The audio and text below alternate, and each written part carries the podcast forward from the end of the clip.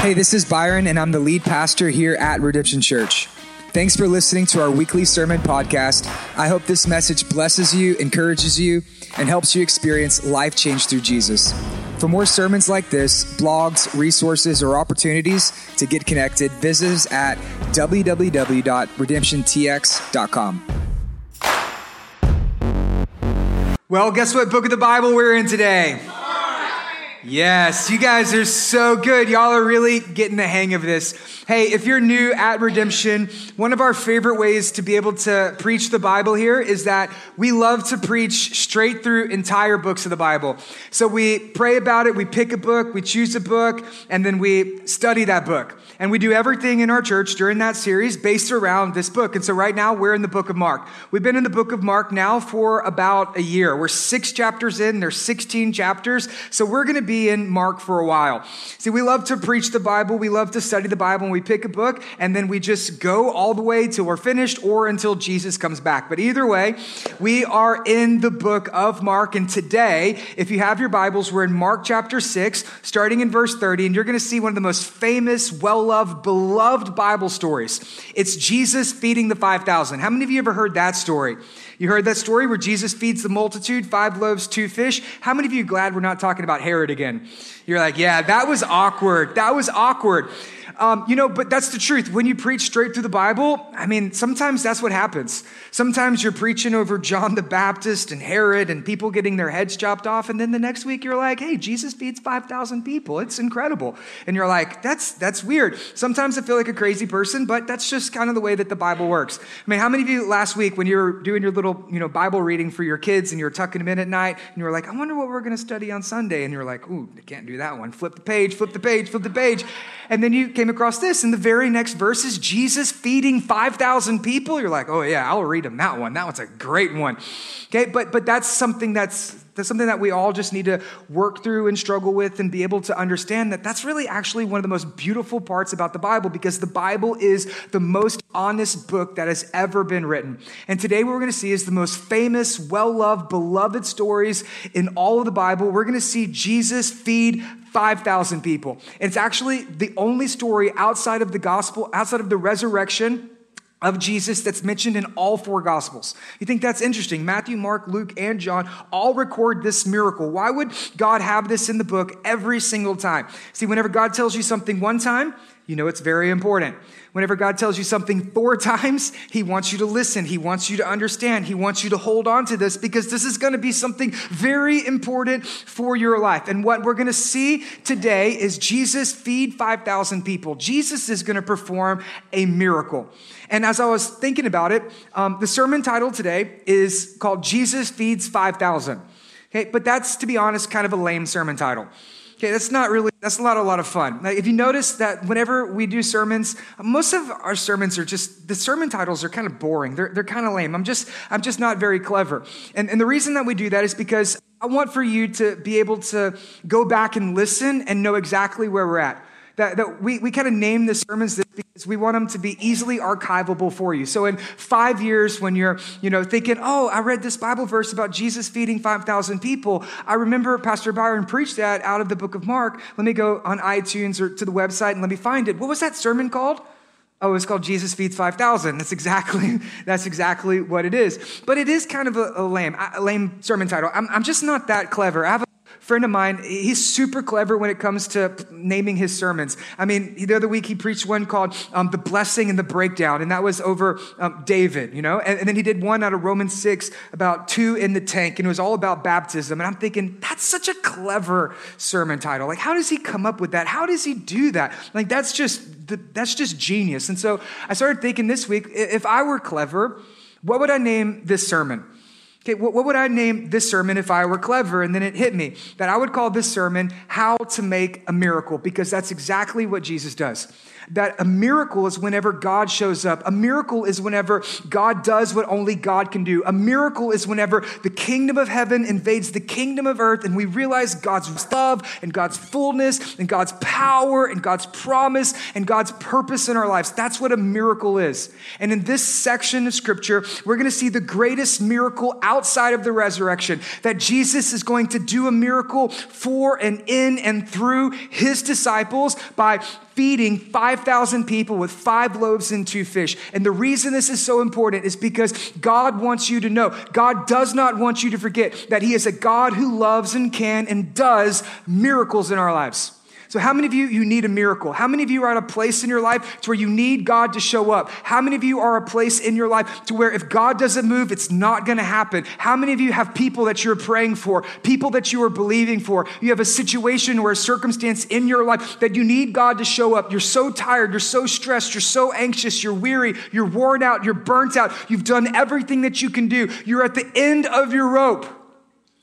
If so, then that's a perfect place for you to be because that's how miracles are made. So if your Bible, turn with me to Mark chapter uh, starting in verse 30, and we're going to see Jesus teach his disciples how to make a miracle by the feeding of the 5,000. I'm going to read it all. We're going to make a couple observations, and then we're going to give you five ways to make a miracle in your life. Here's what we see starting in verse 30. The apostles returned to Jesus and told him all that they had done and they had taught. Okay, let's just pause right there for just a sec. Okay, so what's happening here is if you remember back a couple weeks ago, Jesus, he calls the disciples to himself. So the disciples, they, they come to Jesus and he says, Okay, I'm calling you and now I am sending you out. That you are going to be my missionaries, that I am going to send you out. You're going to go, you're going to teach, you're going to preach, and you're going to reach as many people for me as possible. And then he gives them authority. He says, You have authority over the unclean spirits. You're going to go, you're going to pray for people, they're going to be healed. You're going to anoint them with oil, the sick are going to cover, you're going to preach, people are going to get saved. It's going to be amazing. You've been with me now for two years. It's time for you to get up, it's time for you to go and do something. And then Jesus sends out the disciples. And we see that they went, like they, they just did it.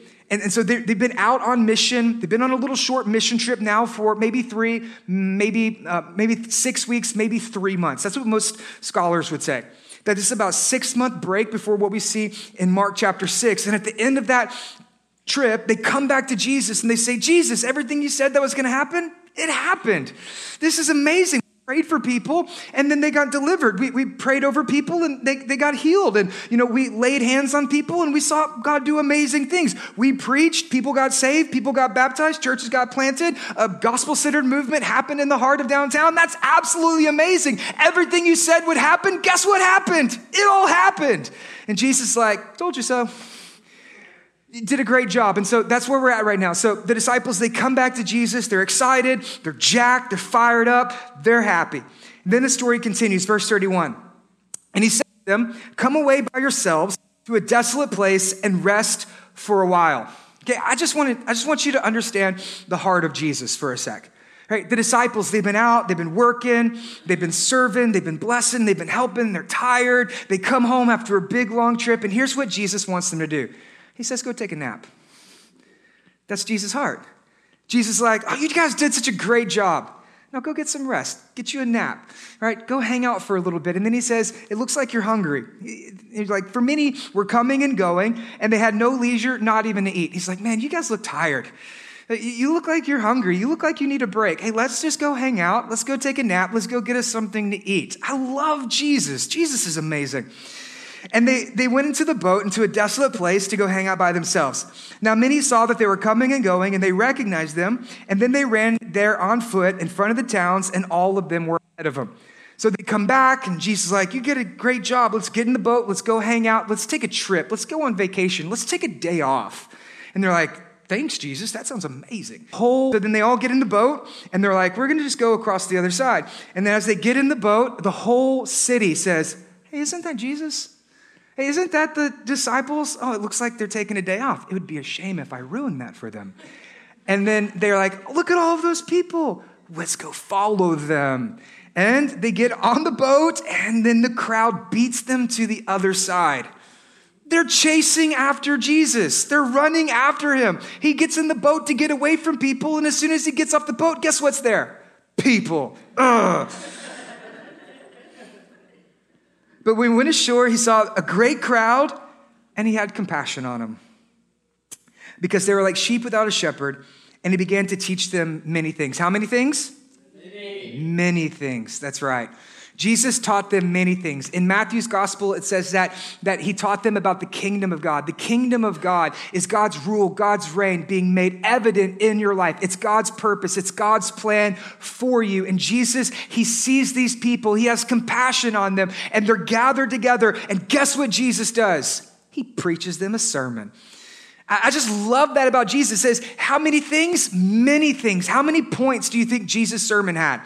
Okay, it had a lot of points, lots of points. People were like, you can't really preach sermons with points because people won't remember. You need to have a one point sermon. Jesus taught him many things, had many points. And some of you are thinking right now, Byron, do you have a point to this sermon?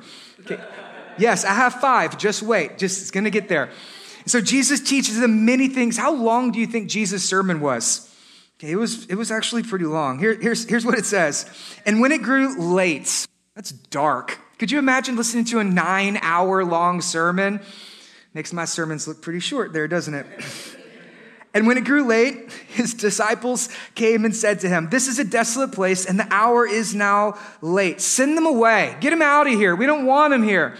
In Matthew's gospel, whenever it says send the crowd away, the word there is rabble. That that's the way that they see people that they're just bothering them. They're just an inconvenience to them. They're getting on their nerves. They're preventing them from doing what they actually want to do. And so they tell Jesus, look, it's late. We're hungry. We're tired. We're frustrated. These people are getting on my nerves. Just get them out of here. It's a desolate place, and the hour is late. Send them away into the surrounding countryside and the villages and buy them something to eat. Jesus, we're late. It's hungry. We're tired. Wrap it Sermon's almost over. Do your altar call. Let's get these people out of here so we can beat the Baptist to Chili's. Come on, let's go. Let's go. Verse 37. Verse 37. But he, that's Jesus, answered them, You give them something to eat. See, I think it's interesting that they were like, Oh, look, all these people, they're hungry. Jesus says, You feed them. Isn't Jesus annoying? Has he ever done that to you? You're like, somebody should take care of that. And Jesus like, yeah, you should. They're like, oh, these people, they, they need to go home. Jesus says, okay, yeah, well, why don't you help them?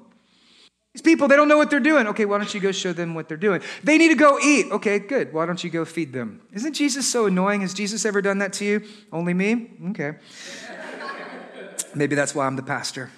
Um, you give them something to eat. And they said to him, that's the disciples, shall we go buy 200 denarii worth of bread and give it to them to eat? A denarii is a day's wage.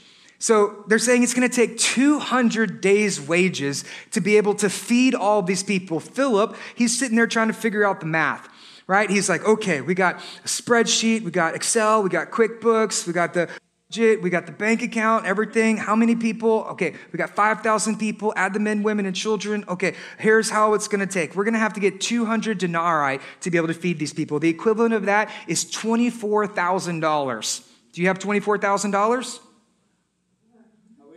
Mm, yeah, I bet they wish they did too.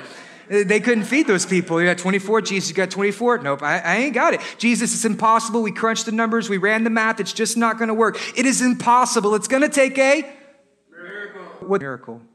Luckily for us, Jesus does miracles. And so, what the disciples are about to witness is the greatest miracle outside of the resurrection in the Bible. And what Jesus is trying to teach them is what doesn't seem like enough for us is more than enough for Jesus and Jesus is going to perform a miracle. Here's how it goes, verse 38. And he said to them, How many loaves do you have? Go and see. And when they heard and they found out, they said, We have five loaves and two fish.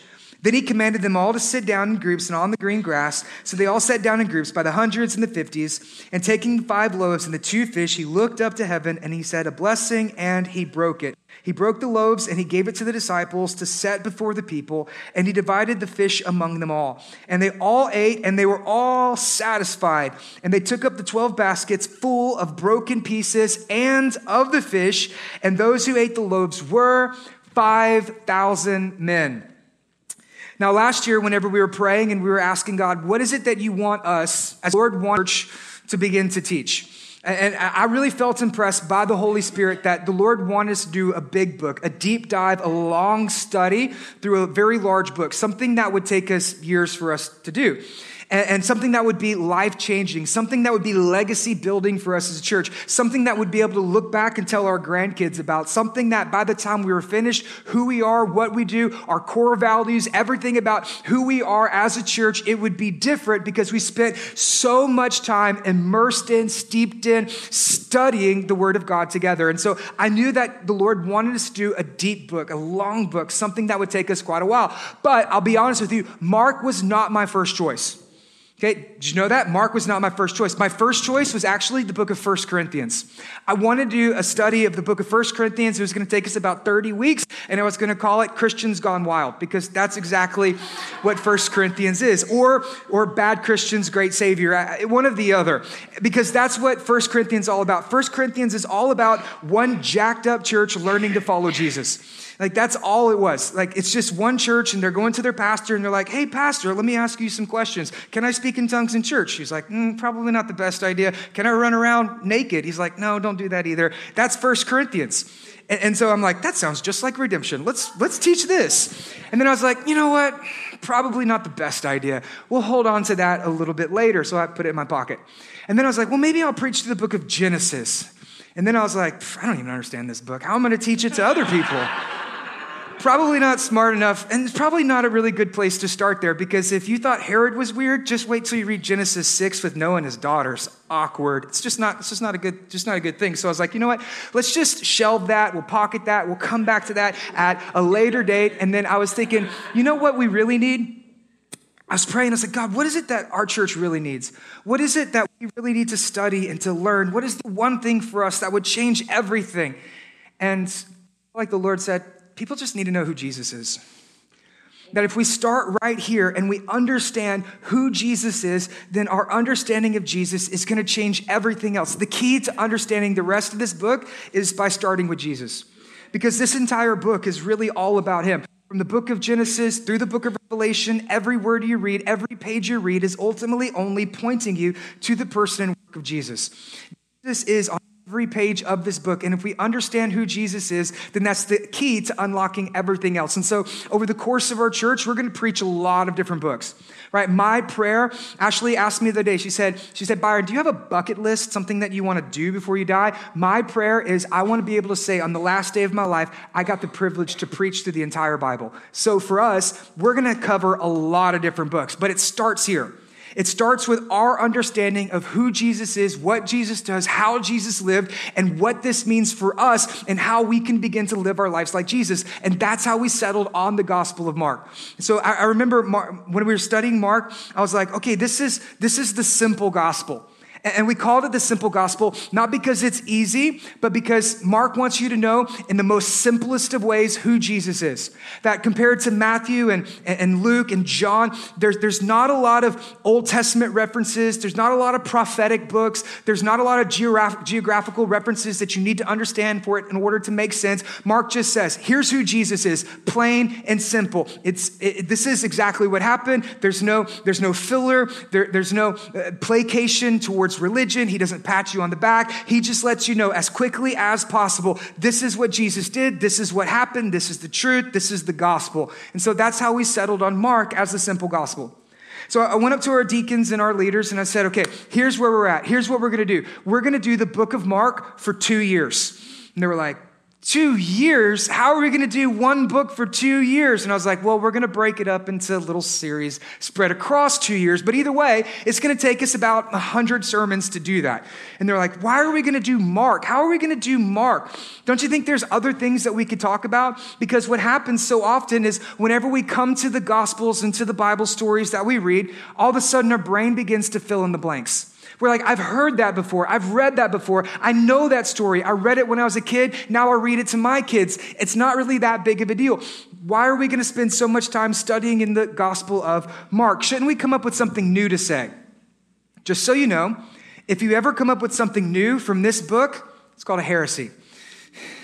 There is nothing new. There, that's not how it works. You can't be like, oh, I was reading the Bible, and I think that I, after 2,000 years of church history, I think I came up something brand new. No, you didn't. You didn't. Somebody already came up with that in 300s and they were declared heretics. So you didn't come up with anything new. You're like, I was reading this book and God told me to take my pants off. No, He didn't. Keep them on. That's not how it works. You're like, oh, I was reading and I think Jesus is a way among many ways. That's not what it says. Keep reading it. That's not what it says. That's not what it says. You're like, well, I found something new. No, you didn't. So, one, there's not going to be anything new. And if a pastor comes to you and says, I have some new rev, okay, no, no, no. That's not how it works either. So there's not anything new. And then other people are thinking, well, it's just going to get boring. Don't you think it's going to get boring studying the same thing day in, week in, week out, month after month? Isn't that going to get so boring? Don't we know these stories before? And that's exactly what the problem is. That for many of us, we become so familiar with the scriptures that they've begin to lost, lose its power in our life. That our brain automatically fills in the blanks. And so when you go home and you're reading your Bible and you open it up and you're like, okay, I'm going to do the simple gospel. I'm going to read through the Bible. And you open it up and you say, okay, Mark 1, chapter 1. You're like, John the Baptist, got it, bugs and hungry you know, flip the page. And then you read it and you're like, oh, okay, Jesus get baptized. The dove comes, the Father, okay, this is my son. Okay, great. And then you flip over, you're like, oh, here's the temptation. Yeah, Satan and demons and angels and, you know, okay, great. And you flip it, you're like, oh, here's where the guy cuts a hole in the ceiling. They lower him down. He's a cripple. Jesus says, your sins are forgiven. The Pharisees freak out. Okay, flip the page. Next. And what happens is as we're reading the Bible, all of a sudden our mind begins to fill in the blanks. And what becomes so familiar eventually is what robs us of our power that you become so familiar with the scriptures that it begins to lose its power in your life. If Jesus fed 5,000 people, this is not something we should gloss over. Just literally think about it. Put yourself in this situation.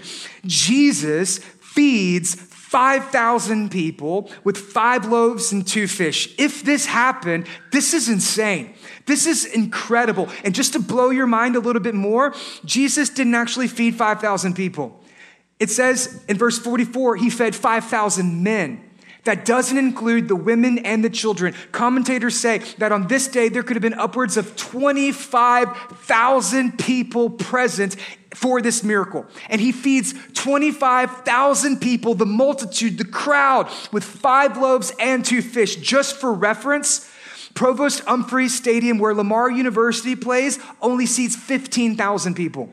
So this is standing room only, max capacity. All the fire marshals get the city to shut the thing down. There's way too many people in here, amount of people. And Jesus feeds all of them with five loaves and two fish. This is crazy. This is crazy. This is incredible. This is a miracle. And what happens so often is stories just like this lose its power because we become so familiar with it. We think, oh yeah, Jesus fed 5,000 people. Then, he won't take care of me, though. We think, yeah, Jesus, he fed all those people, but he's not going to do it for me. Yeah, Jesus would do it then, but he's not going to do it now. He would do it for their life, but he's not going to do it for my life. We read this story and we think, yeah, that's a great story. I believe it in theory, but I don't believe it in my heart. Yeah, Jesus could do it for them, but he's not going to do it for me. Have you seen my life? Do you know my story? Do you know my addictions? Do you know my past? Do you know what I'm going through? Do you know what I'm walking through? Have you seen my bank account? Have you seen my family? Have you seen my children? Have you seen what I'm going through? Fills in the medical charts. Have you seen what's happening in my life? I read the Bible and my brain fills in the blanks and say, yeah, Jesus, sure, I believe it in word and I believe it in theory, but I don't believe it in my heart. Jesus would do it for them. He ain't to do it for me. Jesus would do it then, but he's not to do it now. He's not to do it in my life. And what happens is because we become so familiar with the stories that it loses its power in our lives. And what God wants you to know is that Jesus did miracles and he can still do them today. That Jesus did it for them and he can still do it today. That Jesus did it back then, he can still do it today. And he knows that if you didn't read it in Mark, he's going to tell you again in Matthew and Luke and John because he doesn't want you to forget this that Jesus can, still does, will do miracles in our lives because that's who Jesus is. And so, are you in a place where you need God to show up? Are you in a place in your life to where you need God move? Do you have somebody that you're believing for? Do you have someone that you're praying for? Do you want to see your church grow? Do you want to see your family change? Do you want to see your friends get baptized? Do you want to see a gospel centered movement in the heart of the city where every man, woman, and child can experience life change through Jesus? Do you want to see God do something amazing? Then you need to go and they're how to make a miracle. And so, what Jesus is going to teach the disciples today is how to make a miracle. And there's, there's five things that we need to learn. Here's what the first thing Jesus tells us He says, if you want to see God do something amazing, the first thing is this rest in his presence. Here's, here's what it says in verse 30. The apostles returned to Jesus and they told him all that they had done and taught. And he said to them, Come away by yourselves to a desolate place and rest for a while. For many were coming and going, and they had no leisure, not even to eat. And they went away in the boat to a desolate place by themselves. So the disciples, they come back, they're jacked, they're fired up, they're excited, they're ready, they're rearing, they're like, Jesus, this was incredible. Like, Jesus, some dude just walked into Starbucks and I just started praying for him and he got healed right there on the spot. That was amazing. You're like, well, I stood on the side and I started preaching, and then I had like 40 people who just came, bowed their knees, bowed their head, gave their lives to Jesus. It was incredible. I prayed for somebody somebody and they were healed. Somebody came up to me and they said, I heard you cast out demons. I'm like, I think I can do that. They're like, here's my mother in law. Can you help me? And then I prayed for her. And it was like, this is incredible. Everything Jesus said happened. Guess what happened? It all happened. The disciples, they're excited. They're like, Jesus, this worked. This is incredible. Jesus says, I know. It's amazing what happens when you believe in me. Amen. It's amazing what happens when you do what I tell you to do. It's amazing what happens when you step out in faith because when you step out in faith, you can watch me move. It's amazing. And so you guys, you guys did a great job. But you know what? Just looking at you, it looks like you're kind of tired. You tired? Well, yeah. Are you hungry? I could eat. Jesus says, "Okay, good. Let's let's go get something to eat." I love that about Jesus. That Jesus like, You look tired. We need to go get some rest. You look hungry. You need to go get something to eat. Why don't you come away with me? You've been working for me. You've been helping me. You've been serving me. Why don't we go spend some time together? Just you and me. Why don't you find rest in my presence? I, I just love this that if you want to see God do something amazing in your life, what we need to do is we need to find rest that comes from his presence. You know, you and me and so many of us, we spend our whole lives just running around everywhere that we're running around, we're working, we're tired, we're exhausted. You have college, your GPA, you got work, the kids are pulling on you. You got to make them cereal, they spilt it on the floor. Now you got to clean it up. There's just not enough laundry to go around, and you just keep grinding it out day in, day out. You're late to work, you got to stay overtime, you got to get the kids home, you got to pick them up. Now they got to go to T ball, and then the bills are due, and the bills are piling up, and you got a budget, and you got a spreadsheet, and somebody's calling you, and you feel like you're fixing to die because all you do is work and all you do is go and all you do is grind it out. That so many of us in our lives, we're exhausted, we're tired, we're frustrated, we're worn out, we're depleted, we feel like we're defeated because all we do in our lives is go, go, go, go. And eventually it feels like we're about to die. Okay, we're about to, we're about to fall apart because that's not the way that God made us to be. And what Jesus is teaching us is that we need to find rest in his presence. That many of us, oftentimes in our lives, that we end up in the same place that the disciples are. We're so busy worrying about other people that we forget to spend time with Jesus. That, that we're so busy just working and doing and going. And what happens is we don't take care of ourselves, we don't eat right, we don't sleep well, and we don't spend time with Jesus. And what, what Jesus is telling us is this if you want to see the miraculous, first you got to spend time in his presence. That if you want to see God move, you got to spend time with Him. If you want to see Him do something amazing, you got to prioritize His presence in your life. If you want to see the miraculous, then you got to find rest in His presence. And what happens is so often in our lives, because we're coming and going, we don't have time to stop and rest and just be in the presence of Jesus. If you want to see God move in your life, then you have to make time to spend time with Him in His presence. And you know what I find is so incredible, is so amazing, is that oftentimes when we get to that place where we're tired, when we get to that place where we're worn out, you know what typically is the first thing to go? Time with Jesus. That we've been working so hard, we think, ah, I can't go to church. That, that, we've been, that, that we've been struggling so much through the week. We think if I go to community group, people are going to ask me how I feel, and then I'm going to have to be honest with them, and I just don't have it in me to do that. And, and then and we think, well, I can't serve and I can't give and I can't participate and I can't help and I can't read my Bible because I just don't have enough time. And because so often in our lives we get so tired, the first thing that we cut is we cut his presence. And many of us in our lives, the reason that we're tired, it's not because your brain's tired, it's not because your body's tired. The reason that so many of us are tired is because our souls are tired. That our souls are hurting, our souls are longing, our souls are needing to be flourished. Our souls desperately need the presence of Jesus. If you want to see God do something amazing and miraculous, first you need to find rest in his presence.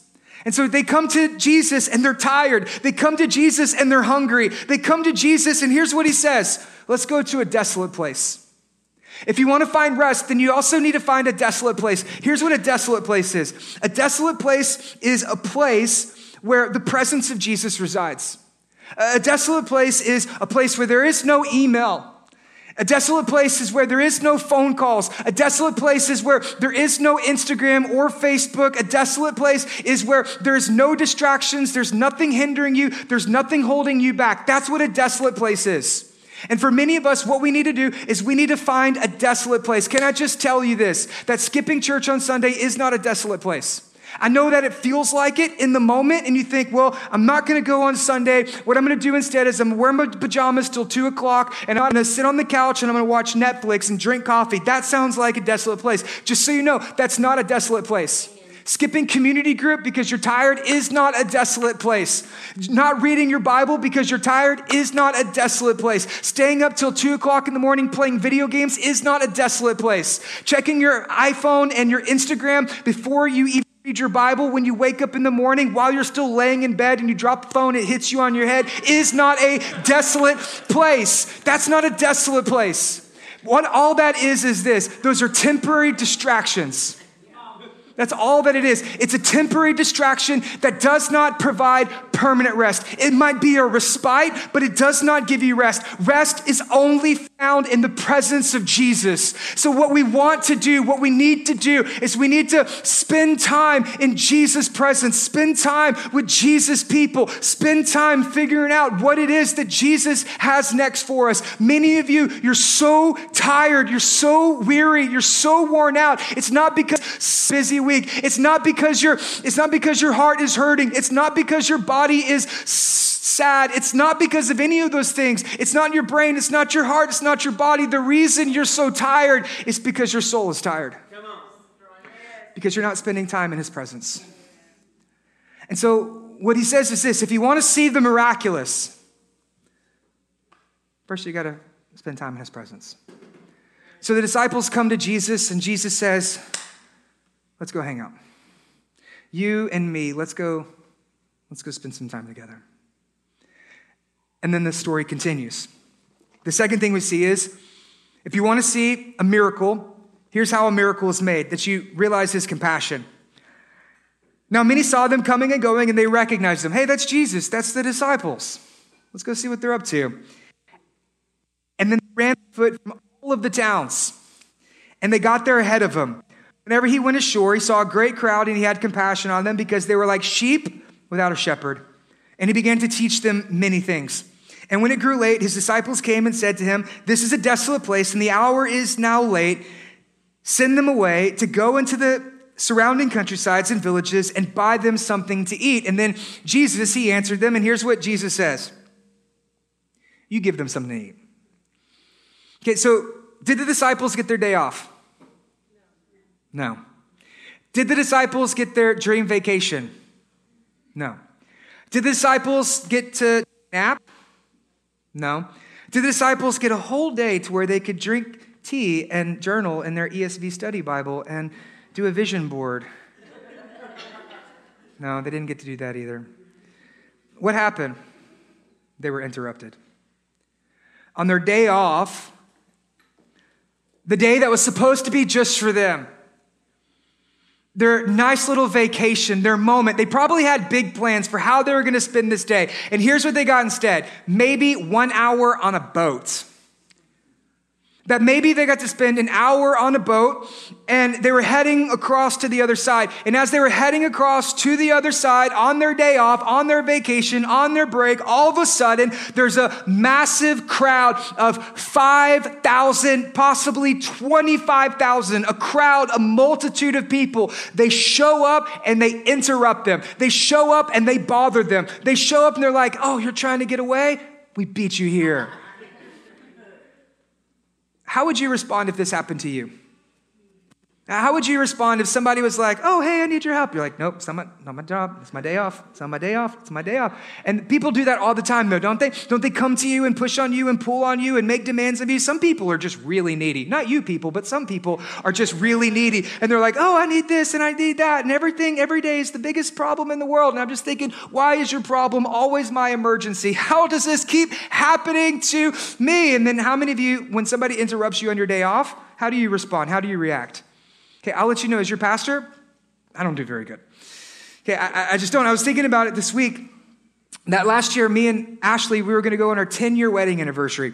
Whenever we got married, we didn't have any money. We were broke, and so we went camping. That's all we could afford was to sleep on the ground. And now, that was a joke, you'll get it later. And so now we're like, it's our 10 year anniversary. Let's, let's go do something great. And so we decided we were going to go to, to Mexico. And so this is going to be amazing. We're going to go to Mexico. We're going to sit on the beach. Nobody's going to know my name. Nobody's going to know I'm a pastor. Nobody's going to even know I'm a Christian. This is going to be fantastic. I'm going to sit on this beach. I'm going to read my Bible. Hey, I'm just telling you what I was thinking. I know you think it too. So I was sitting there. I just got the beach. I got my, I got my music. I got my you know, earbuds in, and, and I'm just gonna read this book, drink a frou frou drink with an umbrella. It's gonna be amazing. Get some sun, and I'm just so excited. I'm looking forward to this trip because I just want to. I just. I just want to unplug. I want to unwind. I, I want to break from everything. And, and, so what happened was we go and we, we get checked in, and then we find ourselves a little spot on the beach, and, and I'm sitting there, and I'm reading my book, and I'm listening to some music, and me and Ashley are hanging out, and then this guy and his girlfriend come and sit next to us, and I'm like, just ignore him, just ignore him, keep reading.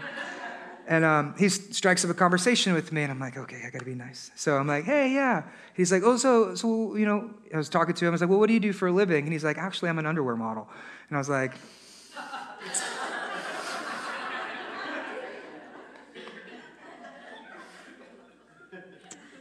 Well, what do you do? I'm a pastor.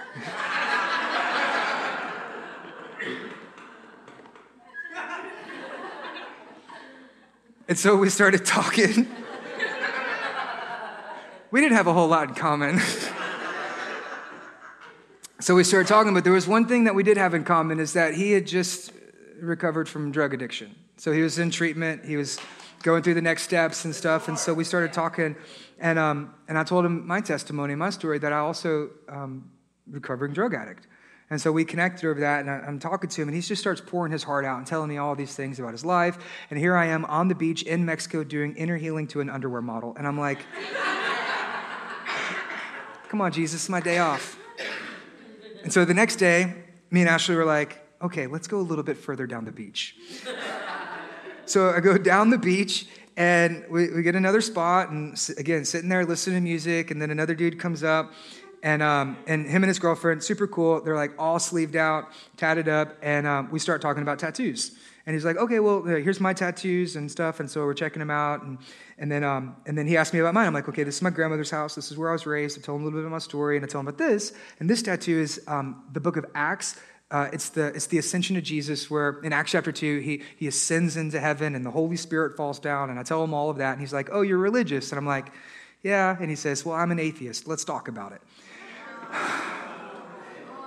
so I'm like, Now I'm doing presuppositional apologetics on the beach on my day off. And I'm like, Jesus, I didn't come to Mexico for this.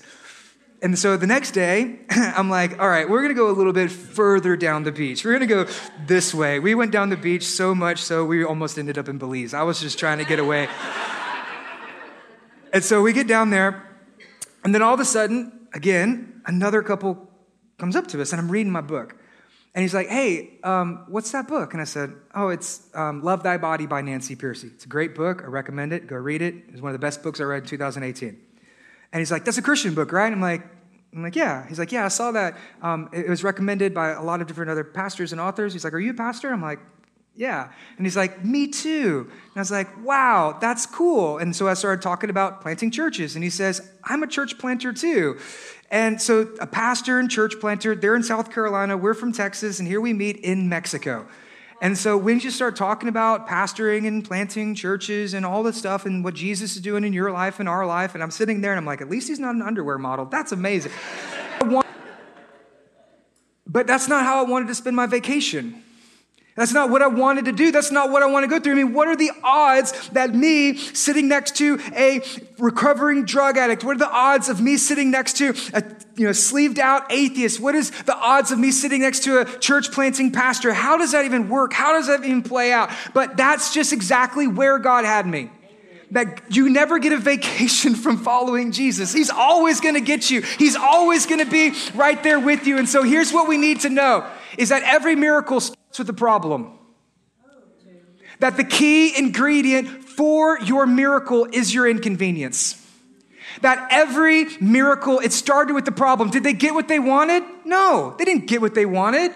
They didn't get to take their day off. They didn't get to go on vacation. They didn't get to drink fruit fruit drinks with umbrellas. They didn't get a day off to where they could Marie Kondo their apartment. No, this did not spark joy for them. That's not how any of this worked for them. It was an inconvenience, that it was an interruption, that it was a, prayer. they were for them. They wanted to get rid of everybody. They said, what are these people doing here? Why are they here? They were thinking about themselves. They were thinking about their lives and they were missing out on what God wanted to do right in front of them. Inconvenience is the key ingredient for your miracle. They said, Jesus, get rid of these people. That's how they responded. That's how you and me responded. But how, how did Jesus respond? He said he had compassion for them.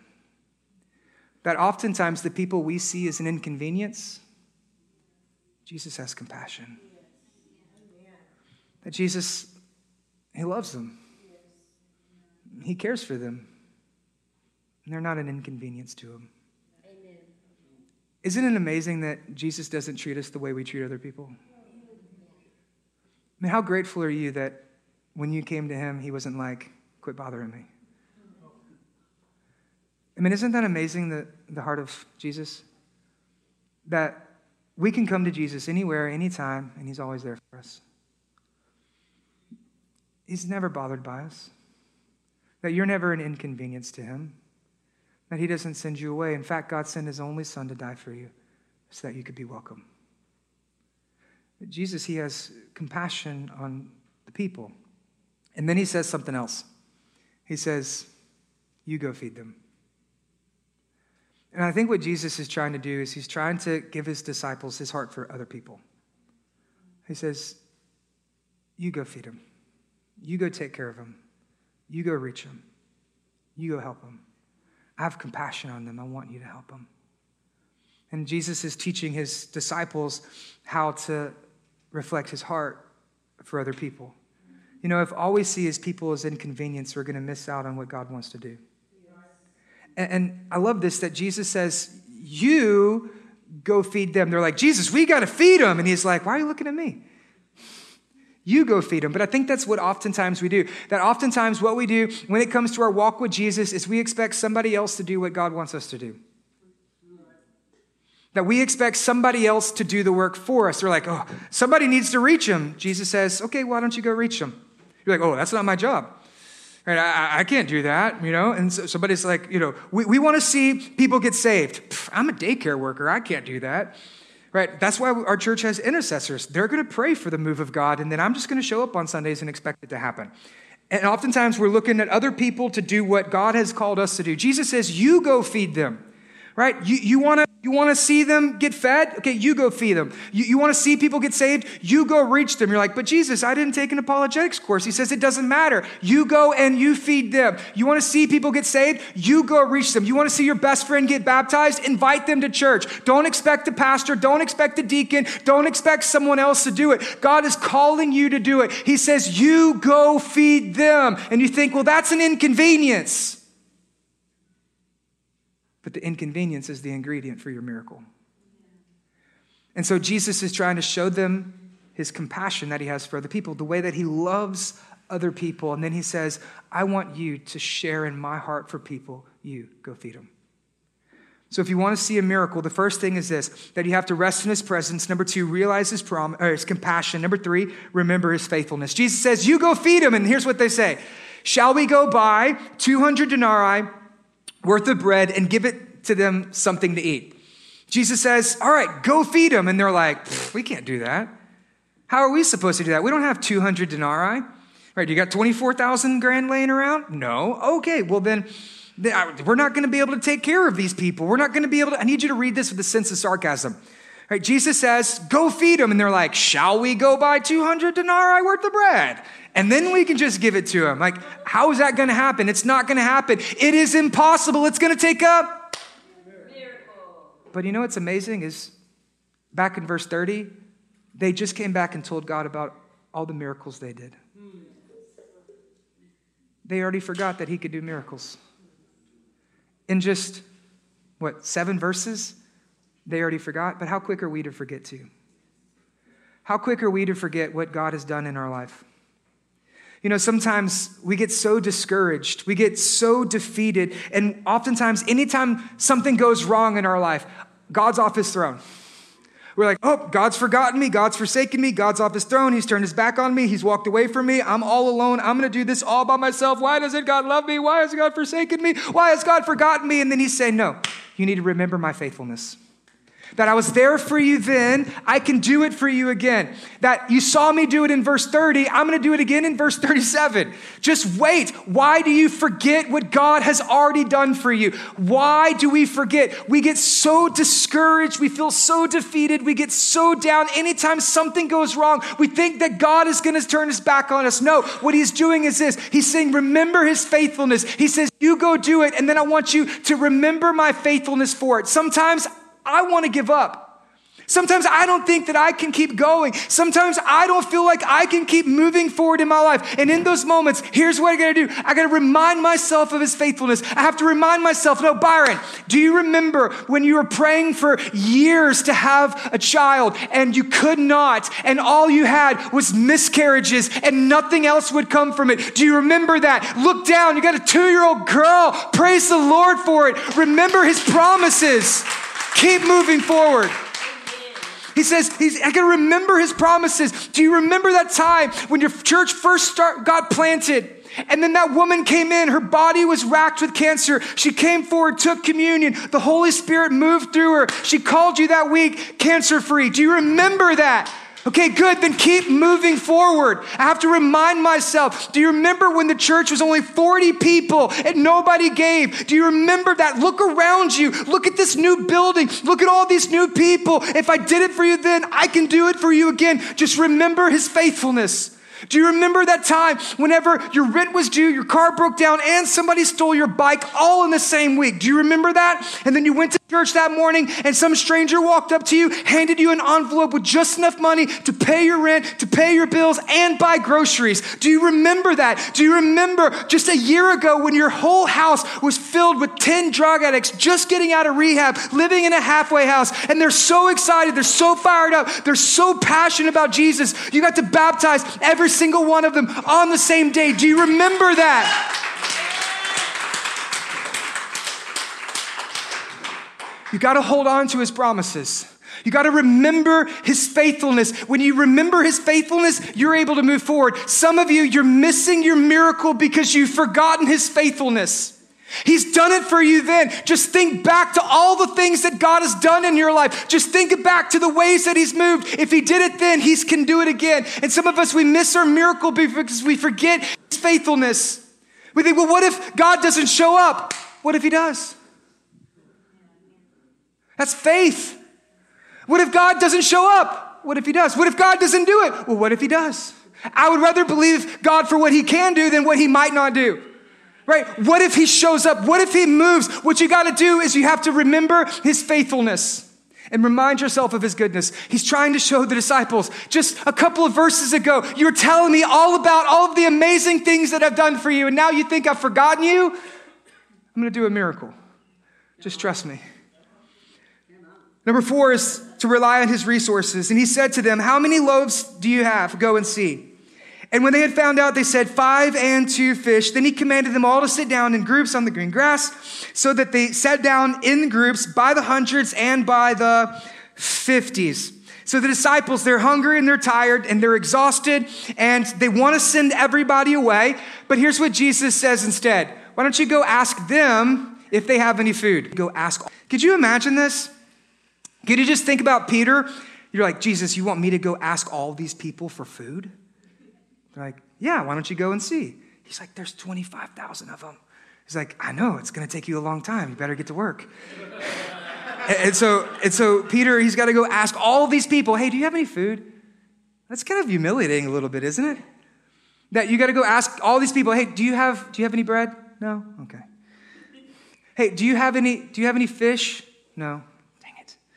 Uh, do, you, do you have a cracker? Do, do, you have, do you have a bag of Skittles? Do you have a Red Bull? I'm tired. Do you have anything? Do you have anything for me? Oh, what do I got? A bag of M&Ms. Do you have anything, anything? I'm so tired. I'm so hungry. I want to go home. And everybody's like, no, I don't have anything. You know what I think's interesting? There's maybe 25,000 people. Nobody brought anything? Nobody had anything. Not even a stick of gum? Nothing? Nobody had anything? 25,000 people? They were like, nope, not, nope, I don't, I don't got anything. Or was it that they were unwilling to give? They just didn't want to share. They thought, if I, if I give this to Jesus, then there's not going to be enough left over for me. John's gospel tells us the only person who was willing to give was a little boy. And all he had was five loaves and two fish, and he was willing to give that to Jesus. And everybody else is like, nope, can't have none. Nope, mm, can't sit with me. Nope, none, nothing here. Nope, not going to happen. Not going to happen. Because if I give it to Jesus, then there's not going to be enough left over for me. Do you see the conviction coming? It's coming. And so the disciples, they go to Jesus. They're like, here's all we got five loaves, two fish. Guess it's not going to happen. Might as well send them away. Time for us to go home. Jesus said, well, what'd you get again? Five loaves, two fish? Perfect. That's all that I need. See, what doesn't seem like enough for us is more than enough for Jesus.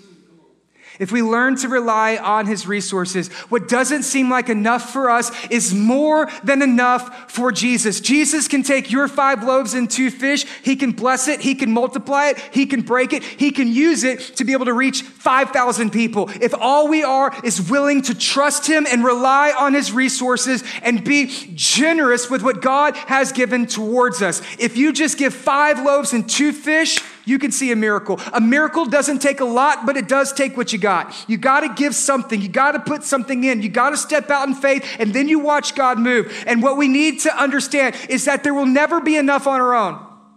That on our own will never be enough. That the vision is too big. The mission is too great. There's far too many people. We can't afford it. We can't do it in our own strength, in our own resources. It's never to happen on our own. But with Him, anything's possible. And what is not enough for us is more than enough for Jesus. But we got to be willing. We got to be willing to be generous with what it is that He has given us. Just think about what He did with five loaves and two fish. What could He do with what little you have. You think, well, I don't have a lot. I know. He's not asking for a lot, he's just asking for what you got. You're like, but I can't afford to do it. Scarcity mentality is the best way to rob yourself of what God wants to do.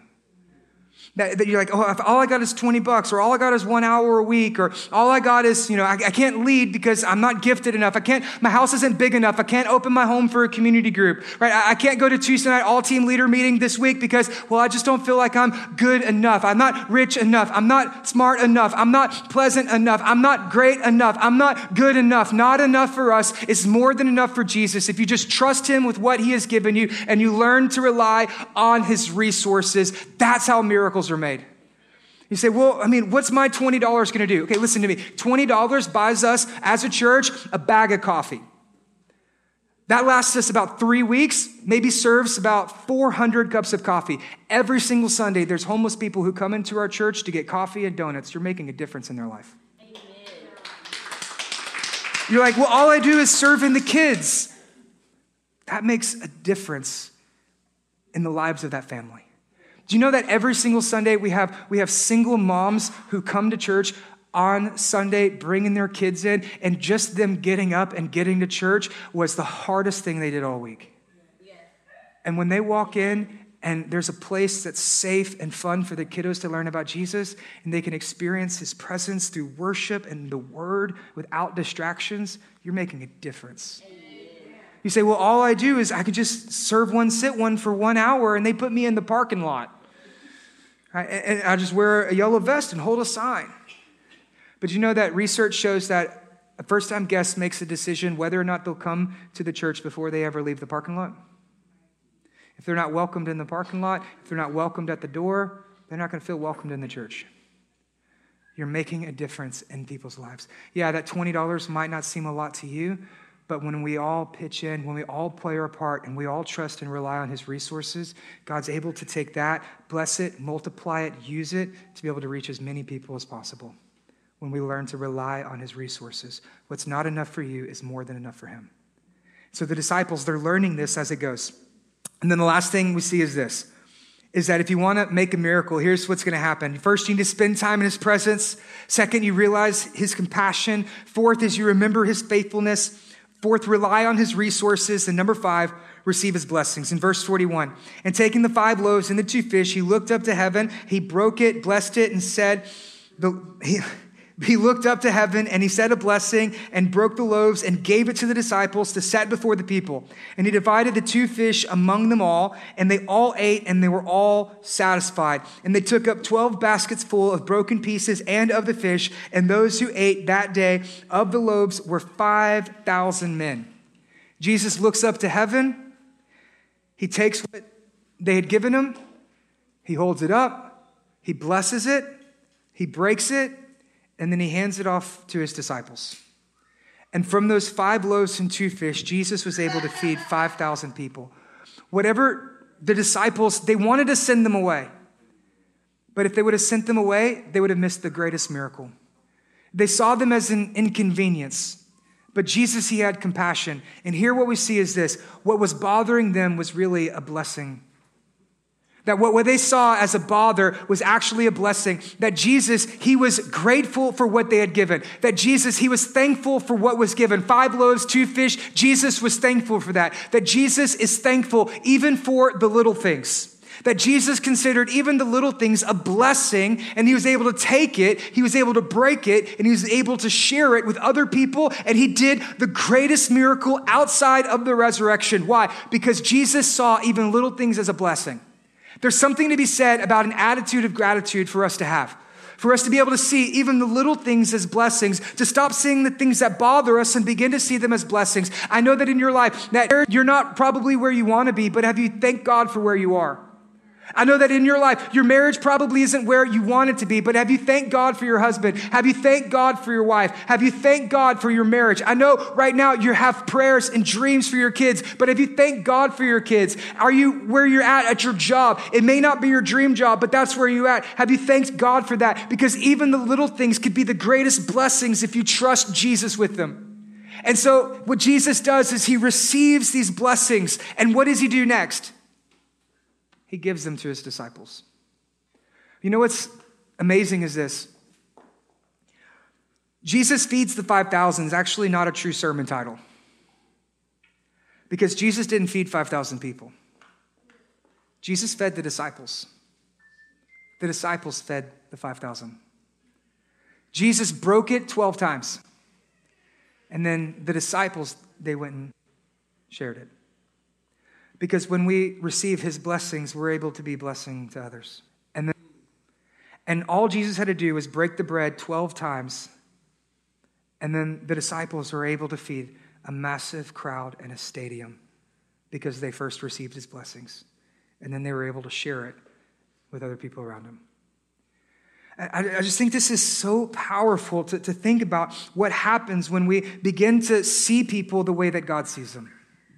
I just think this is so powerful when we be able to see our lives the way that God wants our lives to be. I think this is so powerful when we're able to receive his blessings and then we're able to share them with other people. Do you remember how this miracle got started?